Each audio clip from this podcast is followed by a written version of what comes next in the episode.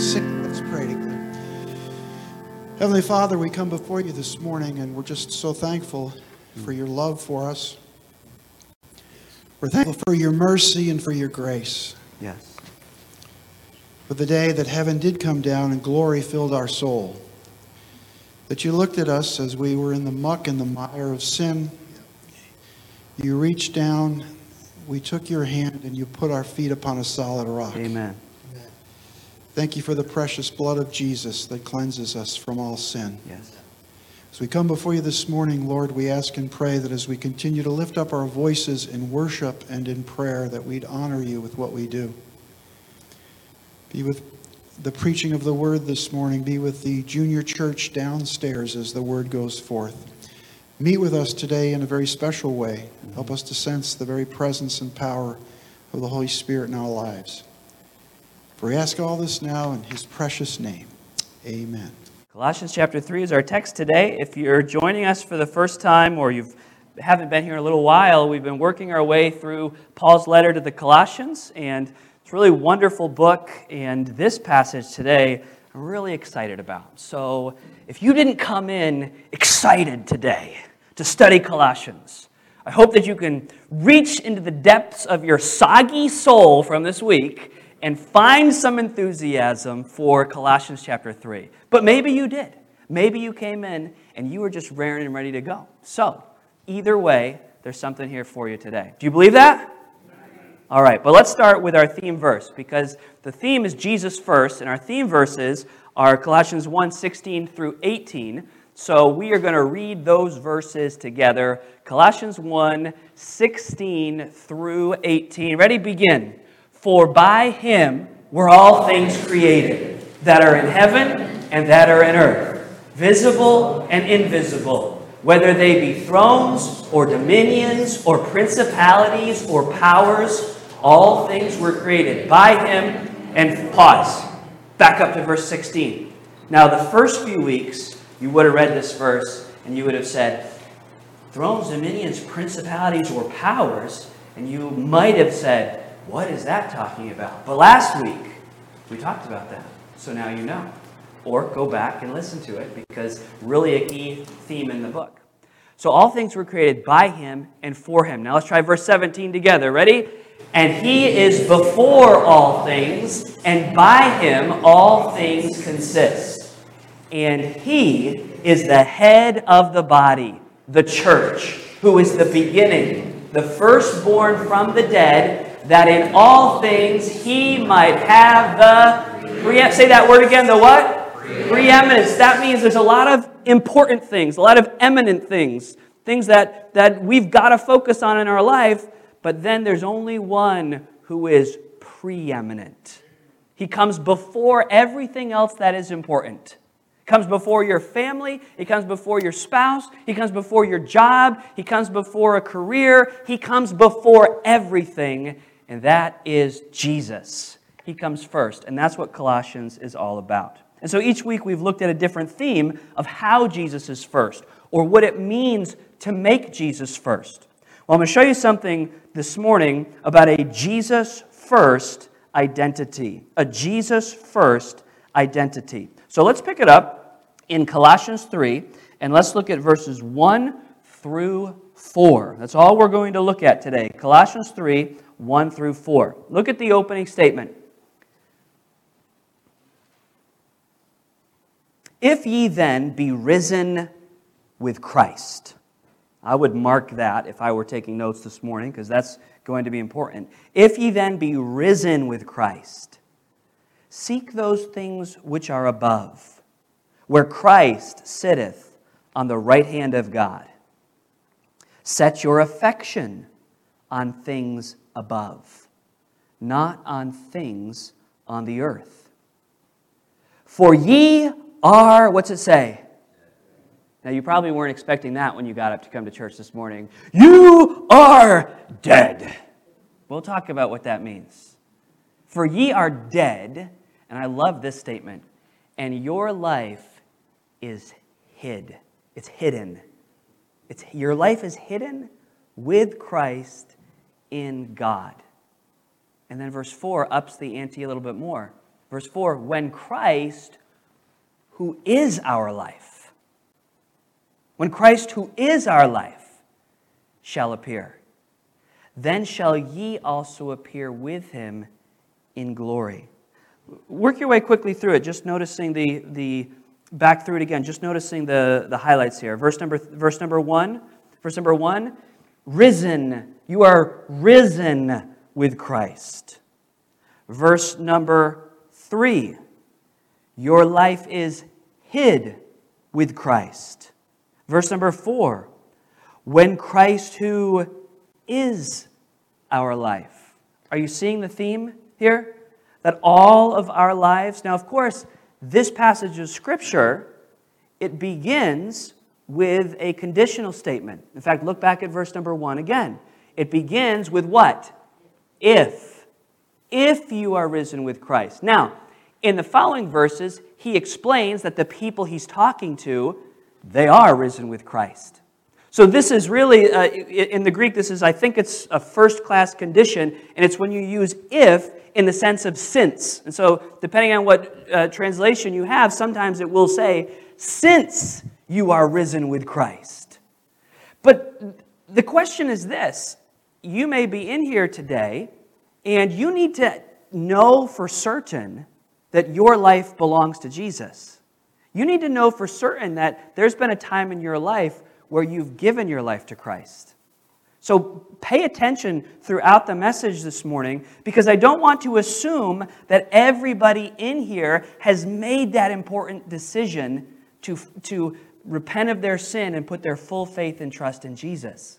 So if you're not sure about that, listen carefully and we'll have a clear understanding of that by the end of the message today. But he's speaking to people who have made that decision.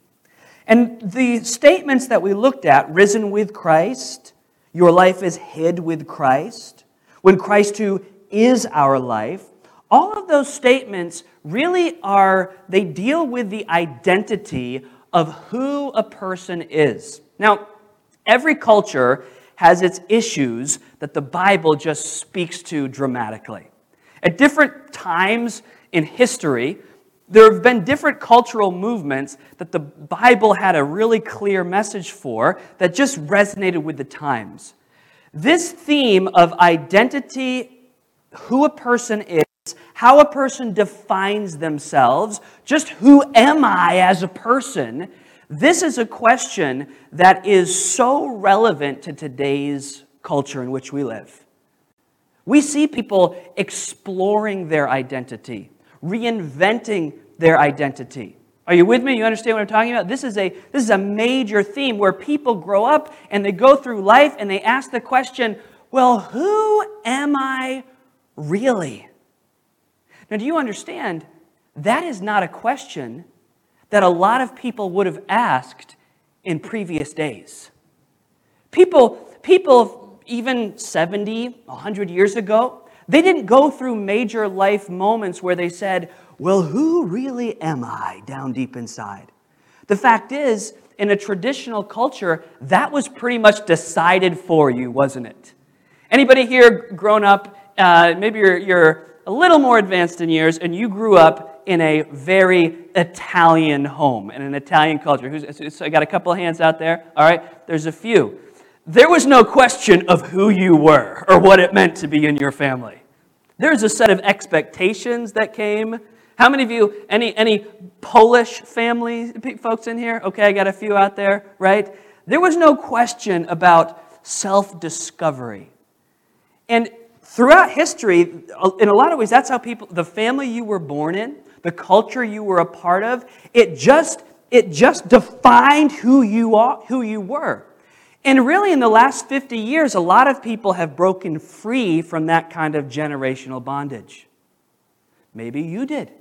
Maybe you were somebody that grew up and your parents had expectations for you, your grandparents had expectations for you, the, the, the, the culture that you were part of, they had expectations for you. And you said, wait a minute, I'm going to break the mold. Was there anybody in here you'd say, yeah, that was me? I was like, I'm going to I'm going to beat the expectations. I'm going to do it my way. How many know what I'm talking about, okay?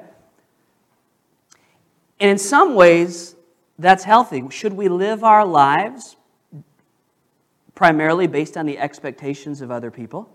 Yes or no? No, not a trick question. Not a trick question. We don't live our lives based on the expectations of other people.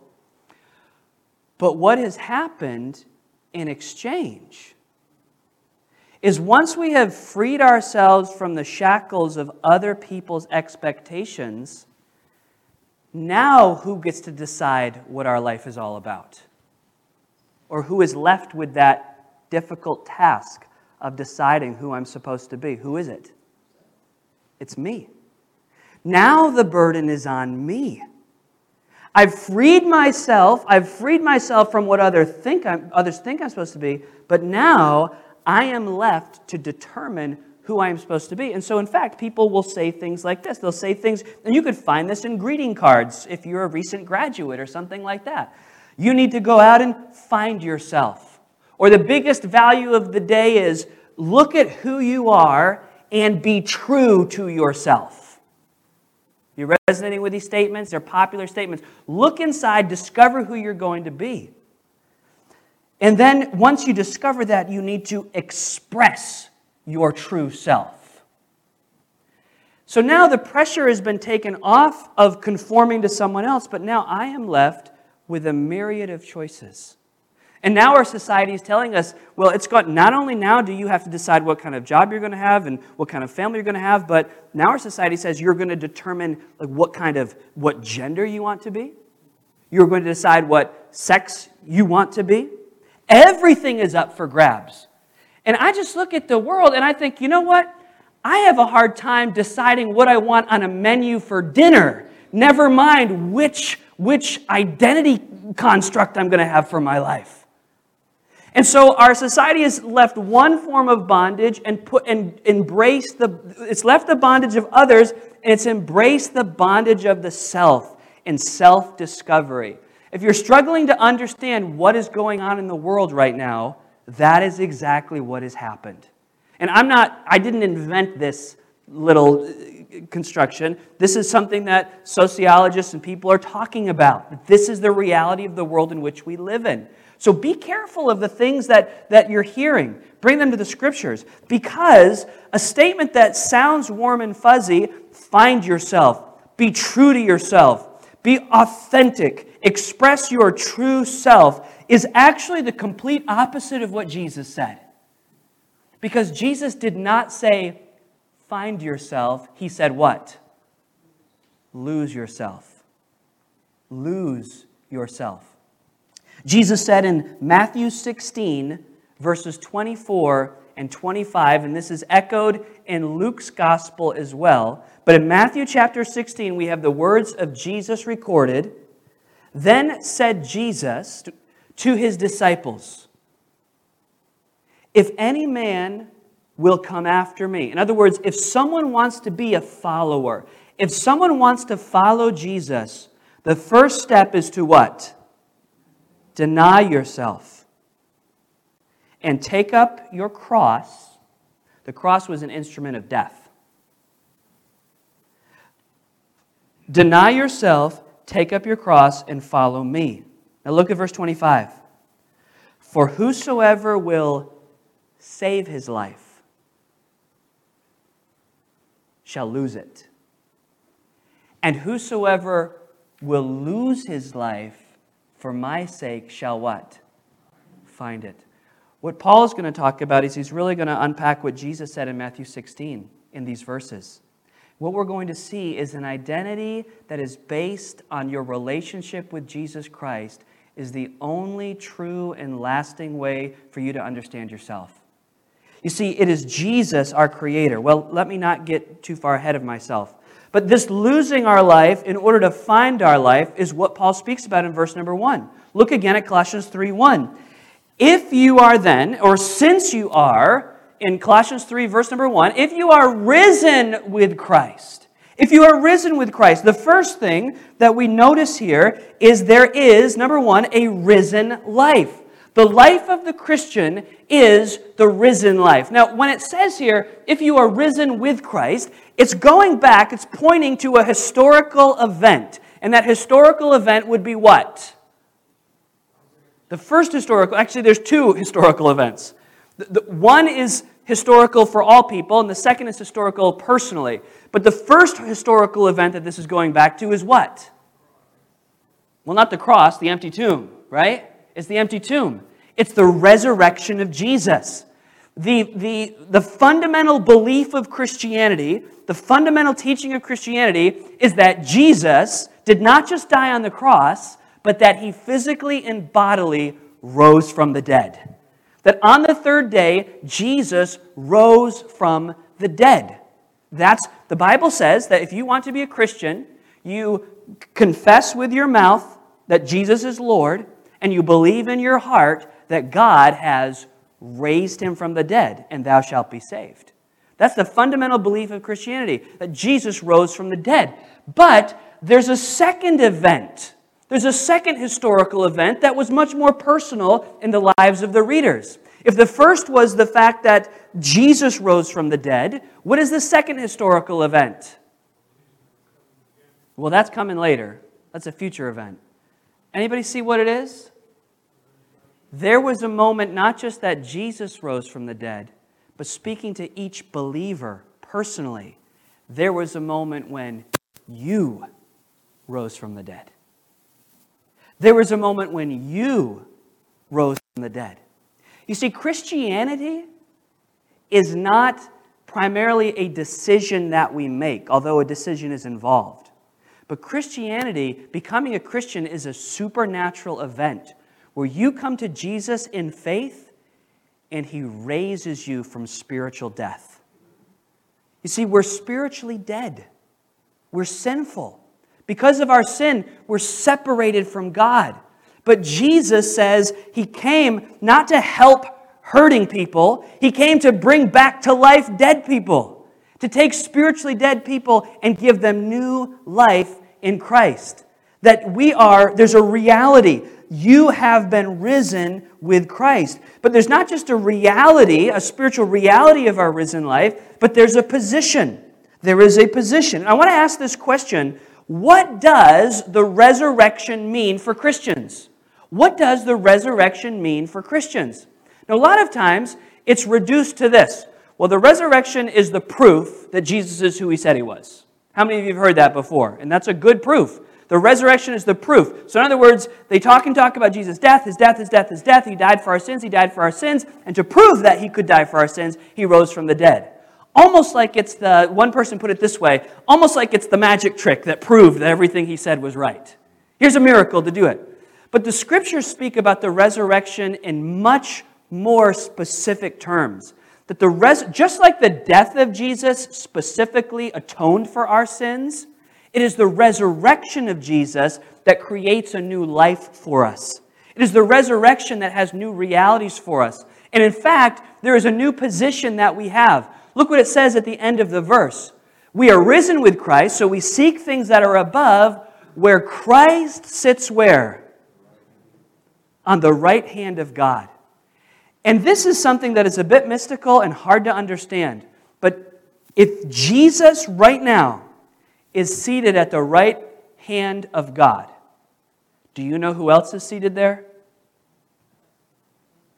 We are.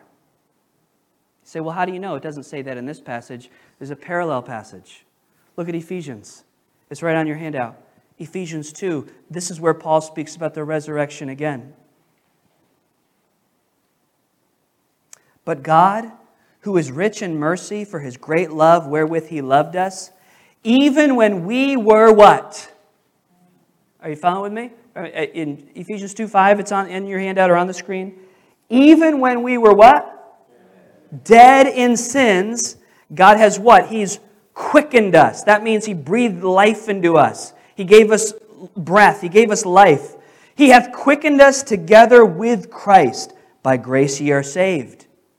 And hath raised us up together and made us sit together in heavenly places in Christ Jesus, that in the ages to come he might show the exceeding riches of his grace in his kindness toward us through Christ Jesus.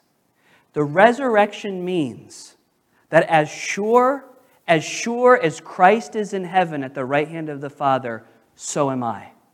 When I became a Christian, when I became a Christian, I did not just get a reservation in heaven, but because of my relationship with Christ, spiritually speaking, I am already there.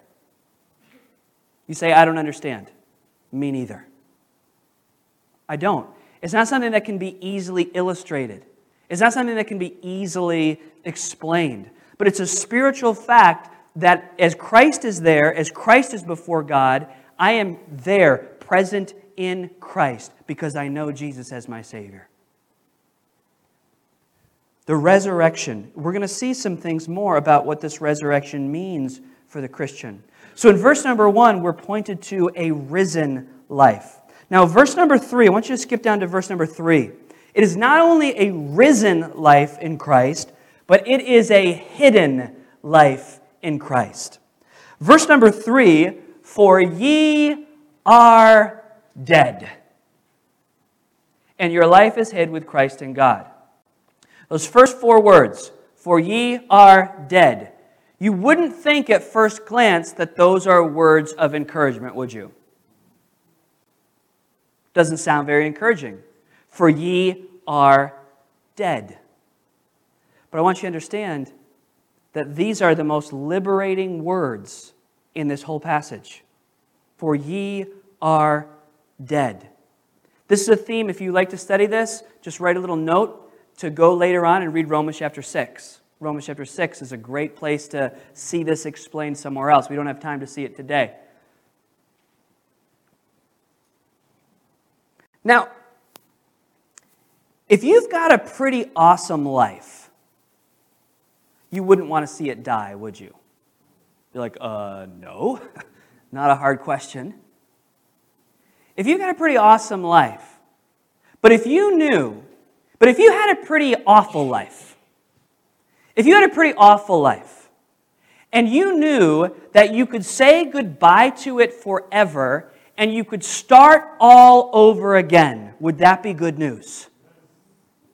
If you were a drug addict, and I don't mean this disrespectfully, because maybe some of you have been in the past, maybe somebody is now. If you were a drug addict, would you want a new kind of life? If you were in a cycle of terrible relationships over and over and over again, would you want a new life? No? You don't? Anybody would? Thank you, thank you. So, what could you do? What do people do?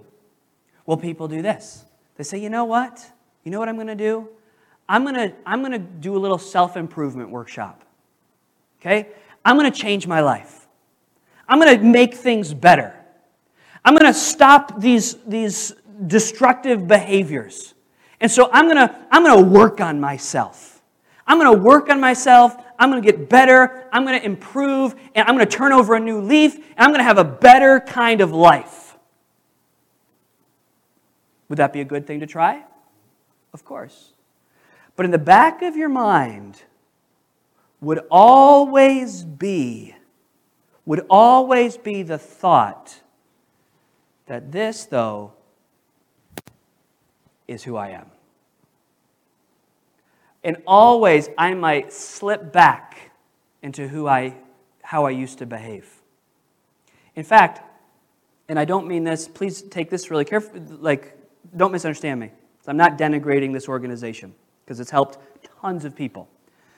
For instance, the Alcoholics Anonymous group or the Narcotics Anonymous group is a wonderful organization that's helped a lot of people. But there's just one problem that you'll find in their teaching. And this doesn't mean you should reject the group. If it helps, you know, you should use it. But there's one problem. And the teaching is this once an alcoholic, what? Always an alcoholic. Apply that to anything in your life. Once, once addicted, always addicted. Once relational dysfunction, always.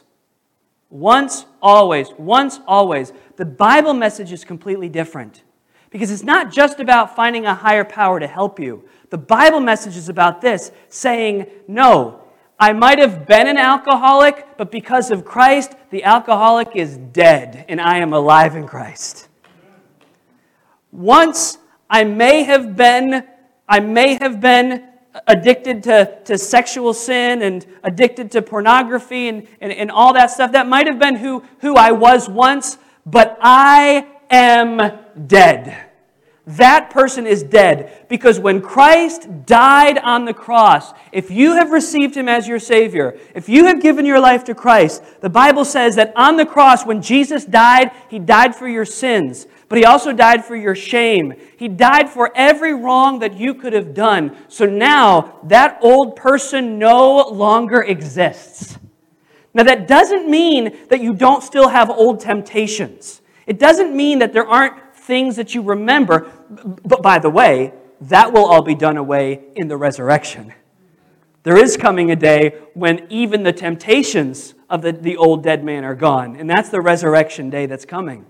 That's what the resurrection means for us. But the fact is this who you were because of the cross is dead. That is, that's why Christianity, so many people have said this, and it's, it's, it's a good way to think of it, not always perfect, but Christianity is not so much a religion.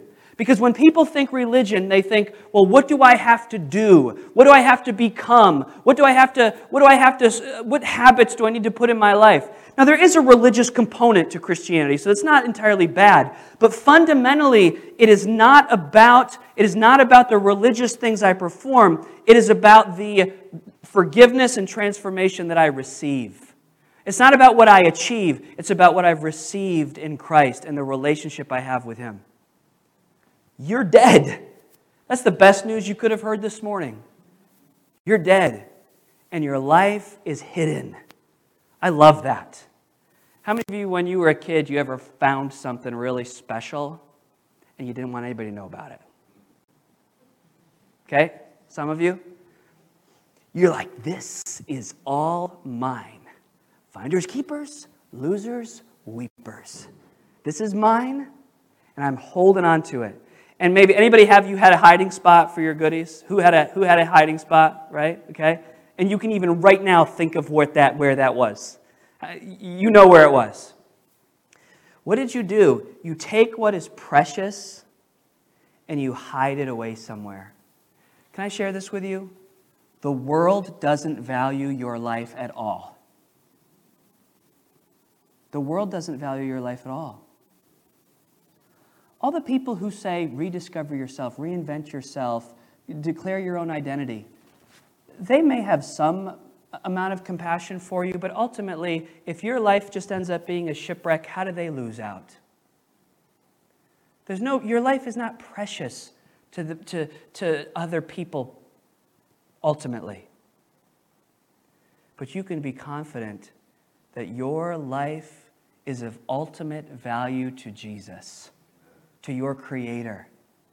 And He says, You are mine. Some of you might know the parable where Jesus says, The kingdom of heaven is like the kingdom of heaven is like a man who finds a treasure in the field.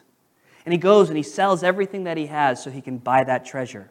Now, most people think that that parable is referring to somebody who becomes a Christian. Say, you know what, I'll let go of the world and I'll give everything to follow Christ. They might be right. But there are other people who say, no, the best way to understand that, that parable is Jesus finds the treasure in the field. And he gives all of himself to purchase his kingdom, to purchase his people. Now, whether or not that's the meaning of the parable or not, the truth is the same. Your life is precious to, to Christ, so precious that when you gave it to him, he came and he says, All right, let me take this and let me bring it to my Father and let me put your soul in a safe place where nobody can get to it, nobody can find it. You see, it says, you see, you are forever changed. A couple of things, I got a little ahead of myself, but the, the dead part, you see, salvation fundamentally changed your spiritual DNA. You just aren't the same person anymore because of Christ. But then salvation gave you a relationship with Christ, with Jesus, And then it gave you ultimate security because your life is hid with Christ. You see the prepositions there? Your life is hid with Christ in God. Ultimate security. So get this statement. This is on the second inside page, right in the middle of your notes. I want you to get this. What does this mean in practical terms? When your identity is shaped and created by God, it is indestructible. Did you catch that? When who you are, when your understanding of yourself, when your identity is shaped and created by God, it is indestructible because it is hidden with Christ in God. I want to read you something. I came across this. I think the Lord led me to this. It was an accident, I wasn't looking for it. But I talk about an indestructible identity. And I came across an article in the Atlantic magazine from December 28, 2021. The author's name is Honor Jones, and this is the title of the article How I Demolished My Life, a Home Improvement Story. How many of you are like HGTV people? Uh, you know, Chip and Joanna and, you know, all that, uh, the property guys, and you watch all that stuff, you know. So it's a big thing, right? This is a woman that tells, she's a very gifted writer. And what you're about to hear is troubling. So I want you not to listen to this judgmentally, but listen to this compassionately. She writes about her Pennsylvania farmhouse that they were in the middle of renovating. And she writes very cleverly, it's fascinating. But she then applies it to her life. I had wanted, I thought, soapstone counters and a farmhouse sink. Anybody resonate there? I wanted an island and a breakfast nook and two narrow vertical cabinets on either side of the stove. One could be for cutting boards and one could be for baking sheets. I followed a cabinetry company called Plain English on Instagram I screenshotted its pantries, which came in paint colors like kipper and boiled egg. Plain English cost a fortune. But around a corner in the back of its New York showroom, you could check out the budget version called British Standard. But it cost a fortune too. I wish there was a budget British Standard. I wish there was a room behind that room, the cabinets getting flimsier and flimsier until a door opened and let me back into my own lousy American kitchen, just as it was. My husband talked to the architect. My husband talked to the builder. And I kept paring the plans down, down, making them cheaper, making them simpler. I nixed the island and found a stainless steel work table at a restaurant supply store online for $2.99. I started fantasizing about replacing the counters with 2 by 4s on sawhorses and hanging the pots from nails on the wall. Now she transitions slowly, I realized I didn't want this kitchen. Slowly, I realized I didn't want this life. I didn't want to renovate. I wanted to get divorced. I didn't have a secret life, but I had a secret dream life, which might have been worse. I loved my husband. It's not that I didn't. But I felt that he was standing between me and the world, between me and myself. Again, don't listen judgmentally. Listen as Christ would listen. Because this is the struggle of more than one. She's just, she's just putting pen to paper the heart's cry of an identity driven generation. I felt that he was standing between me and the world, between me and myself. Everything I experience, relationships, reality, my own understanding of my own identity and desires were filtered through him before I could access them. The worst part was it wasn't remotely his fault. That is probably exactly what I asked him to do when we were 21 and first in love, even if I never said it out loud. To shelter me from the elements, to be caring and broad shoulders. But now it was like I was always on my tiptoes trying to see around him. I couldn't see, but I could imagine. I started imagining other lives, other homes. And she writes many more words, but this is her conclusion. She tells the story of divorcing, moving to New York City, creating a new life with her ex husband and her child. But this is her conclusion. Maybe I'm deluding myself. Maybe I'm not free of anything, and I just want different objects, a different home. Maybe someday, admit it, a different man. Maybe I'm starting the same story all over again. For what, you'd ask me? And you'd be right. But I don't think so. I think I'm making something new. And thus the story just put different circumstances around it of the cry, the empty cry of our generation. I think I'll make something new. Could it all be for nothing? Maybe. But I'm going to try something new. I'm going to rediscover myself. And remember the title of the article How I Demolished My Life. But when your identity is shaped and created by God, it is indestructible. Never be demolished. Jesus said, A wise man, there, was, there once was a wise man, and he built his house where? On a rock. The wind came, the storm blew, but that house on the rock, it stood firm. He said, There's a foolish man who built his house on sand. The wind came, the wind blew, and great was the fall of that house. You see, you've got to build your life on Christ. Because why? It's a glory life. Look at verse number four. It's not just a hidden life and a risen life, it's a glory life. Look at verse four. There's a future to it. There's both a present and a future. When Christ, who what? When Christ, who say it? is our life. When Christ, who is our life. You see, in the present, Jesus is not just a part of our lives as Christians, but Jesus is the very force that animates our lives. Jesus Friends, Jesus is the reason that we should get up out of bed in the morning. He is the power to sustain our marriages. He is the power to influence our children. He is the power to, to help us to, He is the power for us to accomplish even in our careers and our jobs. Our life is Jesus. If it's anything life, if it's anything else, it's built on an unsure foundation. It's built on something that can be destroyed.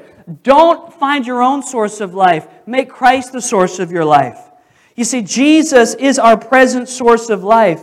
And I thought about that. He's more than an example. It's great to have an example to follow. Oh, I want to be like Jesus. But I don't just want to be like Jesus, I want Jesus to be everything in me. That's the message of the scriptures. That's the Christian message. It's a present source of life, and then it's a future that is certain. Look at this. It's certain. It says in verse number 24 when Christ shall appear. When Christ shall appear. Not if Christ shall appear, but what? When Christ appears. When he comes. Just as certain as Jesus came once, he is coming again. There is a future date where the Lord will return. When Christ shall appear. He's a present source of life. He gives me a future that's certain and he gives me a future that is glorious because it says, When Christ shall appear, who is our life, then shall ye also appear with him in glory. With him in glory. I've got difficult news for you. Everything in this life may not work out exactly as you hoped it would. Have you found that to be true already? There's things like cancer. There's things like betrayal. There's things like abandonment. There's things like disability. There's a lot of troubles in this life. But Jesus says, But wait just a minute, because there is a future day. There is a future day when Christ will appear and you will appear with him in glory. In glory. What does the resurrection mean? The risen life. What does this mean? It means that because Jesus rose from the dead, everything is going to be okay. You said, but the, the diagnosis is terminal. I, I, listened recently to some of the final words of Dr. Tim Keller, who's a Christian influencer of uh, just had such an impact over the last 30 years of ministry. And he, he was diagnosed with, a, with terminal pancreatic cancer about three years ago. And just a few months ago, he died. And I listened to one of his last interviews. And he and his wife, he said, would get together and talk. And he wrote about the resurrection of Jesus when he was healthy so much. Helped a lot of people. But he said, Kathy and I talk, and we said, wait a minute. If this cancer takes me, it's going to be okay. We're going to be okay. Why? Because he believed that Jesus rose from the dead. And he believed that there was a real, a real life to come. That the, the Bible teaches that we will really be, bought, be physically resurrected. Not only are we getting new bodies, but we're getting a new heaven and a new earth. When Jesus said, The meek shall inherit the earth, he wasn't speaking metaphorically. The children of God are going to receive a world that is better than this world that you've experienced. You've never tasted food so good. You've never had, you've never had recreation so enjoyable. You've never had worship so powerful. You've never seen a sunset so beautiful as you will in the new heaven and the new earth. So, the message is yes, if you, if you have Jesus in your life, yes, your life today is going to get better, but it may not meet your expectations. But your future will exceed your wildest imaginations. Eternity in Christ will be everything. So, what does that mean? It means this. Did you notice we skipped verse number two? It means this if you're risen with Christ, in verse number two, so now, Christian, set your heart after God. All of your affection, all of your joys, all of your passions, don't focus them where? Don't focus them on the earth. Focus them on Christ. Focus them on Jesus and His goodness and His plan for you. Christ is our life. Can I ask you this? Most important question of the whole message. Are you sure, I mean, certain, that there has been a time in your life where you received Jesus Christ as your Savior? I want you to think about it. Can you say with certainty, Ethan, yes, I have put all of my faith and trust in Jesus. I believe He died for me. I believe He rose again. And there was a day when I said, Jesus, please save me. I'm trusting you to save me. Has that ever happened? If right now you're like, I don't know, I'm just not sure. Well, why don't you make sure today? Why not, why not right now say, you know what? I do believe that. I do believe that Jesus is, the, is my Savior. I do believe in His resurrection. I do believe that one day I could go to be with Him. And so I'm going to confess Him as Lord today. I'm going to today make sure that my faith is in Christ. Why don't you make that certain this morning? If you say, Yeah, I'd like to do that, I'm going to lead you in a prayer. There's nothing magic about the prayer, but the prayer is just an opportunity for you to make certain that you've put your faith in Jesus. Would you bow your heads with me? Close your eyes. This is a, this is a still moment, so I just ask that people not be moving around and we just, just talk with the Lord. If you're not sure that you've ever trusted Christ and you want to make sure today, It's really about the belief of your heart. If your heart says, Yes, I believe, then just confess that with your mouth. Right now, pray this with me. Say, Dear God, I admit to you that I'm a sinner. I've done wrong. I believe, Jesus, that you died for my sins. And I believe that you rose from the dead to give me new life. So I repent of my sin and I put my faith in you, Jesus. Please save me. Please save me.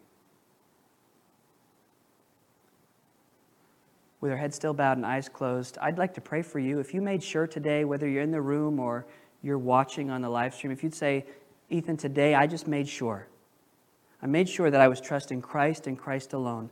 I won't call out your name, I won't embarrass you or do anything like that, but I want to just privately pray for you.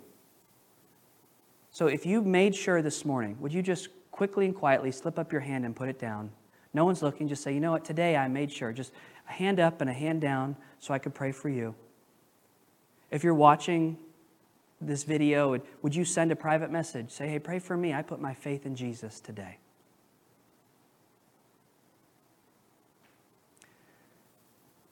Now, with the rest of the time that we have, I'm going to ask Aaron and Josiah to come right now and just play some music. This is an invitation time.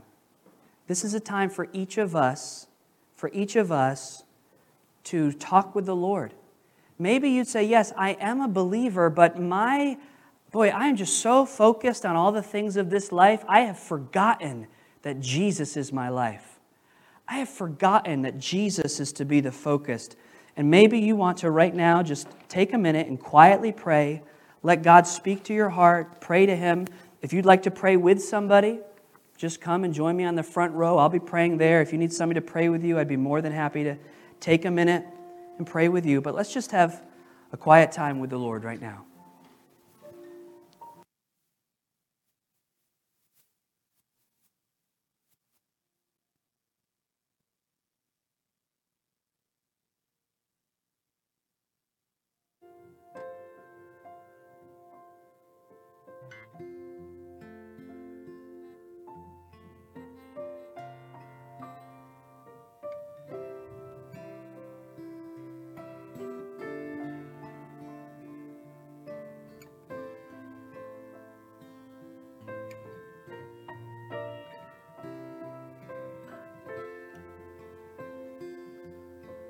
Lord, thank you so much that you are our cornerstone, you are our solid rock. As we sing these last words to you, I pray that they'd come from grateful hearts. I pray that we lift our voices out of gratitude and just awe that you would give everything to find us, to make us your special hidden treasure. We love you, Lord. In the name of Jesus we pray. Amen. We are so glad that you've taken the time to join us today. If you've been blessed by the message, or if you have placed your faith in Jesus today, we want to hear from you. Maybe you still have questions about what it means to have a personal relationship with Jesus. Please let us know, and we would love to answer those questions from the Bible. We would also be happy to provide you with the Bible and other free Christian resources to help you grow in your faith. You can email us at info at mountgreylockbaptist.com or send us a message on Facebook. You could also call us at 413 662 2107. We would love to hear from you, and our desire is to be a blessing to you in any way that we can. God bless.